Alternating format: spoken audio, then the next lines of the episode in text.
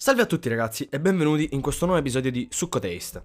Quest'oggi siamo qui per parlare di una delle opere Dark Shonen più belle che abbia attualmente letto. Cosa che non mi sarei mai aspettato di dire dopo aver visto l'anime. Il soggetto in questione è Tokyo Ghoul, come avete già notato dal titolo d'altronde. Prima di andare, però, vi voglio dire una cosa, comunque vada. Leggete il manga, ve lo consiglio fortemente. Il lato artistico è uno dei migliori che abbia mai visto. La trama è scritta egregiamente e i personaggi sono vivi. Sembrano quasi umani. Unica pecca, quando combattono non si capisce un cazzo nella maggior parte dei casi.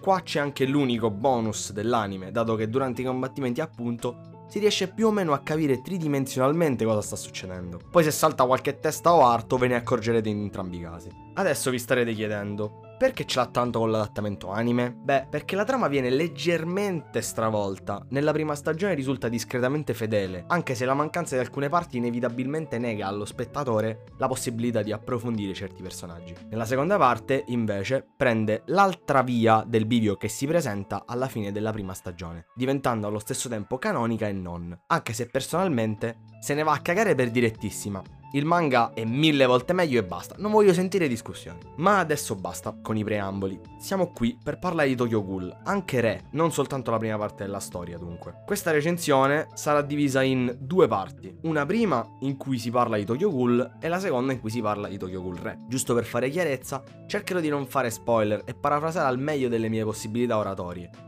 quindi vi chiedo scusa se qualche allusione potrà sembrare spoiler, ma non dovrebbe esserlo. Iniziamo subito dalla ciccia. Che cosa sono i ghoul? Sono degli esseri non umani, anche se esteticamente lo sembrano, il quale organismo si ciba solo di carne umana. Nulla di tutto ciò che può essere ingerito dagli umani va bene per il loro organismo e se provassero a cibarsene, finirebbero per vomitare e diminuire le loro prestazioni fisiche. Prestazioni fisiche decisamente migliori rispetto a quelle umane, unite all'abilità di rigenerarsi, insieme alla presenza di una o più kakuo, sacche possedute dai ghoul in cui conservano le cellule RC, in quantità esponenzialmente più grande rispetto a quelle prodotte dagli umani, ricavate dal consumo di carne umana. Questa Kakuo conserva le cellule RC, che servono a generare l'arma più potente e distintiva dei ghoul, che varia in base alla zona in cui si trova questa sacca e può chiamarsi Ukaku, se si trova nelle spalle, Kukaku, se si trova sotto la scapola, Rinkaku, se si trova attorno alla vita, o Bikaku, se si trova sotto il coccige. Questa è l'arma più temibile dei ghoul,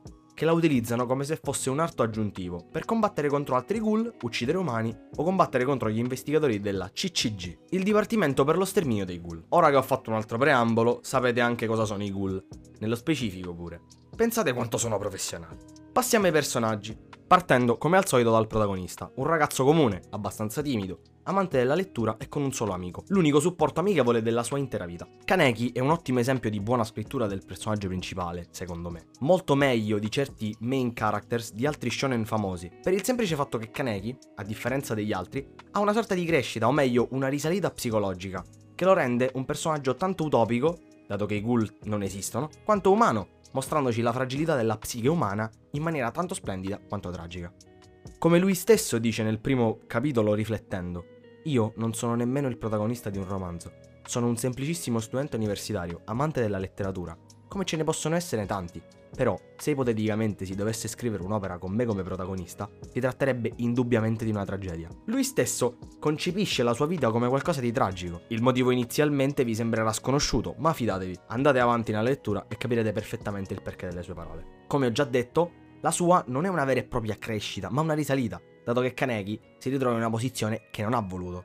È diventato una sorta di ghoul, dopo essere stato attaccato da uno di loro, che però è morto per via di una caduta improvvisa di alcune travi di metallo, e successivamente al trapianto di uno degli organi del ghoul apparentemente morto, Rize, lui diventa il vero e proprio ponte di connessione tra umano e ghoul. Un ghoul con un solo Kakogan, l'occhio rosso e nero per intenderci, invece di due come i classici ghoul. La psiche di Kaneki, di lì in poi, si incrina irrimediabilmente, ritrovandosi su questa linea tra i due mondi, facendo parte di entrambi, ma non sentendosi appartenente a nessuno dei due e con qualcuno che lo vuole usare per i propri scopi ignoti. Un personaggio che mi piace all'inverosimile, per quanto non sia capace di relazionarmi alla sua condizione, il lavoro che ha fatto la Sensei Ishida è strabiliante, gliene va dato atto, sia artisticamente che psicologicamente e caratterialmente. Gli altri personaggi sono quasi tutti ugualmente importanti, dato che portano tutti qualcosa di significativo alla trama, chi più chi meno, aggiungono tutti un tassello al percorso che compie Kaneki attraverso i capitoli, chi in positivo, chi in negativo, risultando anche dei sorta di jolly nelle situazioni più rischiose, cosa che normalmente non mi piace, ma che in questo caso, non essendo presentata come una sorta di coniglio uscito dal cilindro, non mi è dispiaciuta. Mi è piaciuto molto il fatto di aver saputo piazzare bene certi personaggi che durano, data la loro introduzione, in alcuni casi vaga, durante questa prima parte del racconto per poi avere dello spazio in re, come l'investigatore Arima. Qualche parola voglio spenderla solo per Toka, che oltre a essere la best girl, anche perché non c'è effettivamente nella competizione, si trova a essere un affetto importante per Kaneki. Il pacing di questa par prima parte era ottimo, la maggior parte dei combattimenti è stata abbastanza confusa, ma il combattimento finale è stato abbastanza pulito e facile da seguire, con molte metafore filosofiche che però essendo strettamente correlate alla cultura giapponese non sono riuscito a cogliere bene, Nonostante ciò, è da apprezzare il lavoro della mangaka anche in questo. Qui finisco di parlare di Tokyo Ghoul, tappa abbastanza intermedia. Da ora in poi si parla della seconda stagione e finale, Tokyo Ghoul Re. Dunque, inevitabilmente credo che andrò a fare degli spoiler. Dunque, ringrazio anticipatamente chi staccherà adesso, invitandovi a seguirmi anche la prossima settimana e vi ringrazio per avermi seguito fin qui, sperando di avervi invogliato a recuperare questa perla. Ok, adesso sono tornato. Voi non ve ne siete accorti, ma da quando ho scritto la parte precedente è passata una settimana. Proprio ieri ho finito di leggere Re. Poi avevo esame, quindi sono andato a dormire. Il vostro ieri probabilmente saranno tre settimane indietro a quando lo state sentendo, eh. Ma adesso, a mente fredda, ne posso parlare. Personalmente, bello. È diventato così mainstream che ve lo consiglio anche solo per quanto è conosciuto. E sono comunque sicuro che non rimarrete delusi. Tralasciando il fatto che se avete finito Tokyo Ghoul sarete spinti dall'istinto a leggere Re. La trama di questa seconda parte è lenta nelle fasi iniziali, ci troviamo con un nuovo Kaneki, o meglio, Aise Sasaki, che evidentemente è Kaneki e ce ne si accorge dopo il primo sguardo. Per comodità continuerò a chiamarlo Kaneki, ma sappiate che per il 70% dell'opera verrà identificato come Aise. Paradossalmente, questa volta, la Sensei ci fa vedere il lato opposto della società. Se per i primi 145 capitoli abbiamo visto come va nella società Ghoul, adesso avremo un insight della CCG. Partendo da Aise, leader della squadra Quinks, persone a cui è stata installata una Kakuo, divisa in frame per controllarne il potere man mano che viene rilasciata. Qui vengono introdotti alcuni personaggi come Toru, Shirazu, Uri e Yonebayashi, che, al contrario di come si pensi in una fase iniziale, riceveranno uno sviluppo personale, soprattutto a livello etico-sociale, molto rilevante, sviluppando delle idee personali o meglio dei motivi per cui continuano a lottare, un traguardo da raggiungere. Essendo un sequel, i personaggi che avevamo prima continuano ad evolversi, Kaneki diventa un ottimo personaggio. Soggettivamente mi è piaciuto per tutta la durata dell'opera, a parte qualche sprazzo di comportamenti insensati da parte sua. La guarigione psicologica c'è, è lenta ma inesorabile. Attraverso diversi step capiamo quali siano i suoi desideri, a volte difficili da capire senza che lui li esprima, che sia a parole o nei suoi sorta di trip mentali che ha sul punto di morte, discretamente frequenti insomma. Si aprono nuovi sipari, il campo di battaglia viene ingrandito a dismisura, nuovi nemici che sono stati per molto tempo nell'ombra escono allo scoperto ed essendo stati ben piazzati e dotati di abilità superbe nel fingersi innocui o ingenui, quando fanno la loro comparsa il risultato è quasi sempre l'incredulità. A meno che non stiate lì a prendere appunti capitolo dopo capitolo, ma siccome a me sta sul cazzo, mi godo i miei momenti di lettura ed i miei salti sulla sedia quando succedono cose incredibili. Il character development vale per tutti come ho già detto, quindi Toka, Yomo, e Tsugiyama avranno la loro fetta.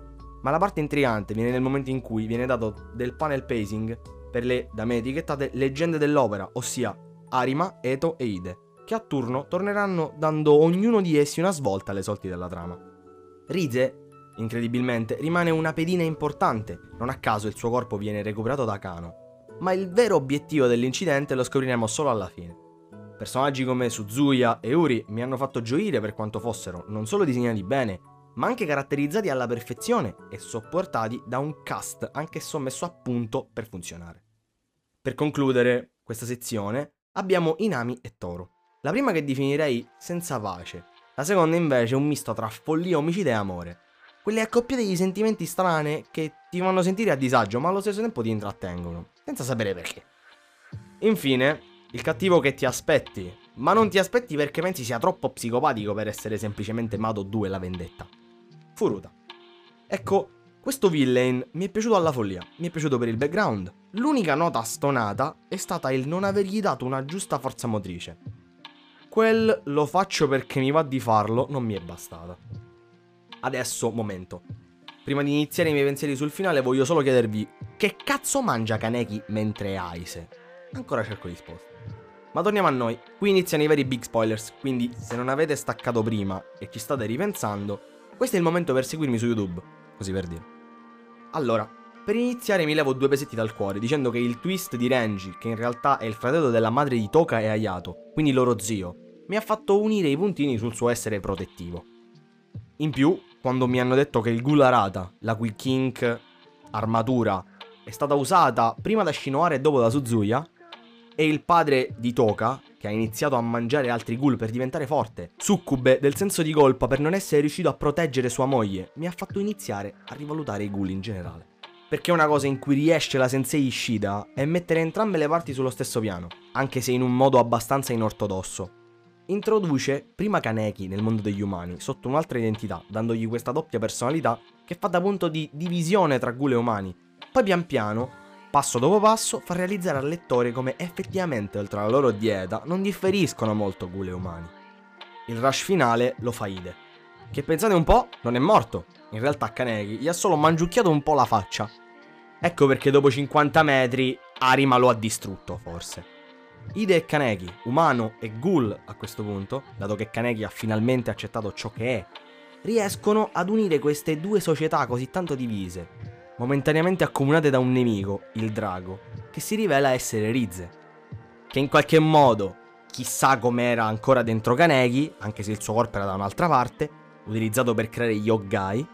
Insomma, non si capisce un cazzo quasi, ed è qui che è davvero iniziato a storcere il naso. Dalla morte di Arima in poi, la trama ha iniziato a quasi diventare quella di uno shonen, e non più quella di un seinen, forse per volontà di un lieto fine, ma fatto sta che le scelte prese hanno avuto delle conseguenze e la qualità è un po' scesa. Mi è piaciuta comunque, ma inesorabilmente l'unico aggettivo che trovo per questo finale è paraculo. Più di così non mi spingo, così dovete leggervelo per forza.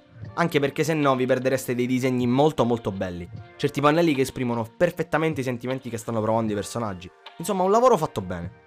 Forse in top 10 dei miei manga preferiti, ma non ne sarei sicurissimo. Tutto sommato, il voto che gli do è 8.5. Mmm, Dopo di ciò, ho finito per oggi. Fatemi sapere che ne pensate nei commenti su YouTube ed iscrivetevi pure, anche se siete su Spotify. Fatemi sapere se siete d'accordo o no su quello che ho detto, anche su Instagram non fatevi problemi. Dallo studio di Succotaste e Gabriele per oggi è tutto, alla prossima settimana, belli.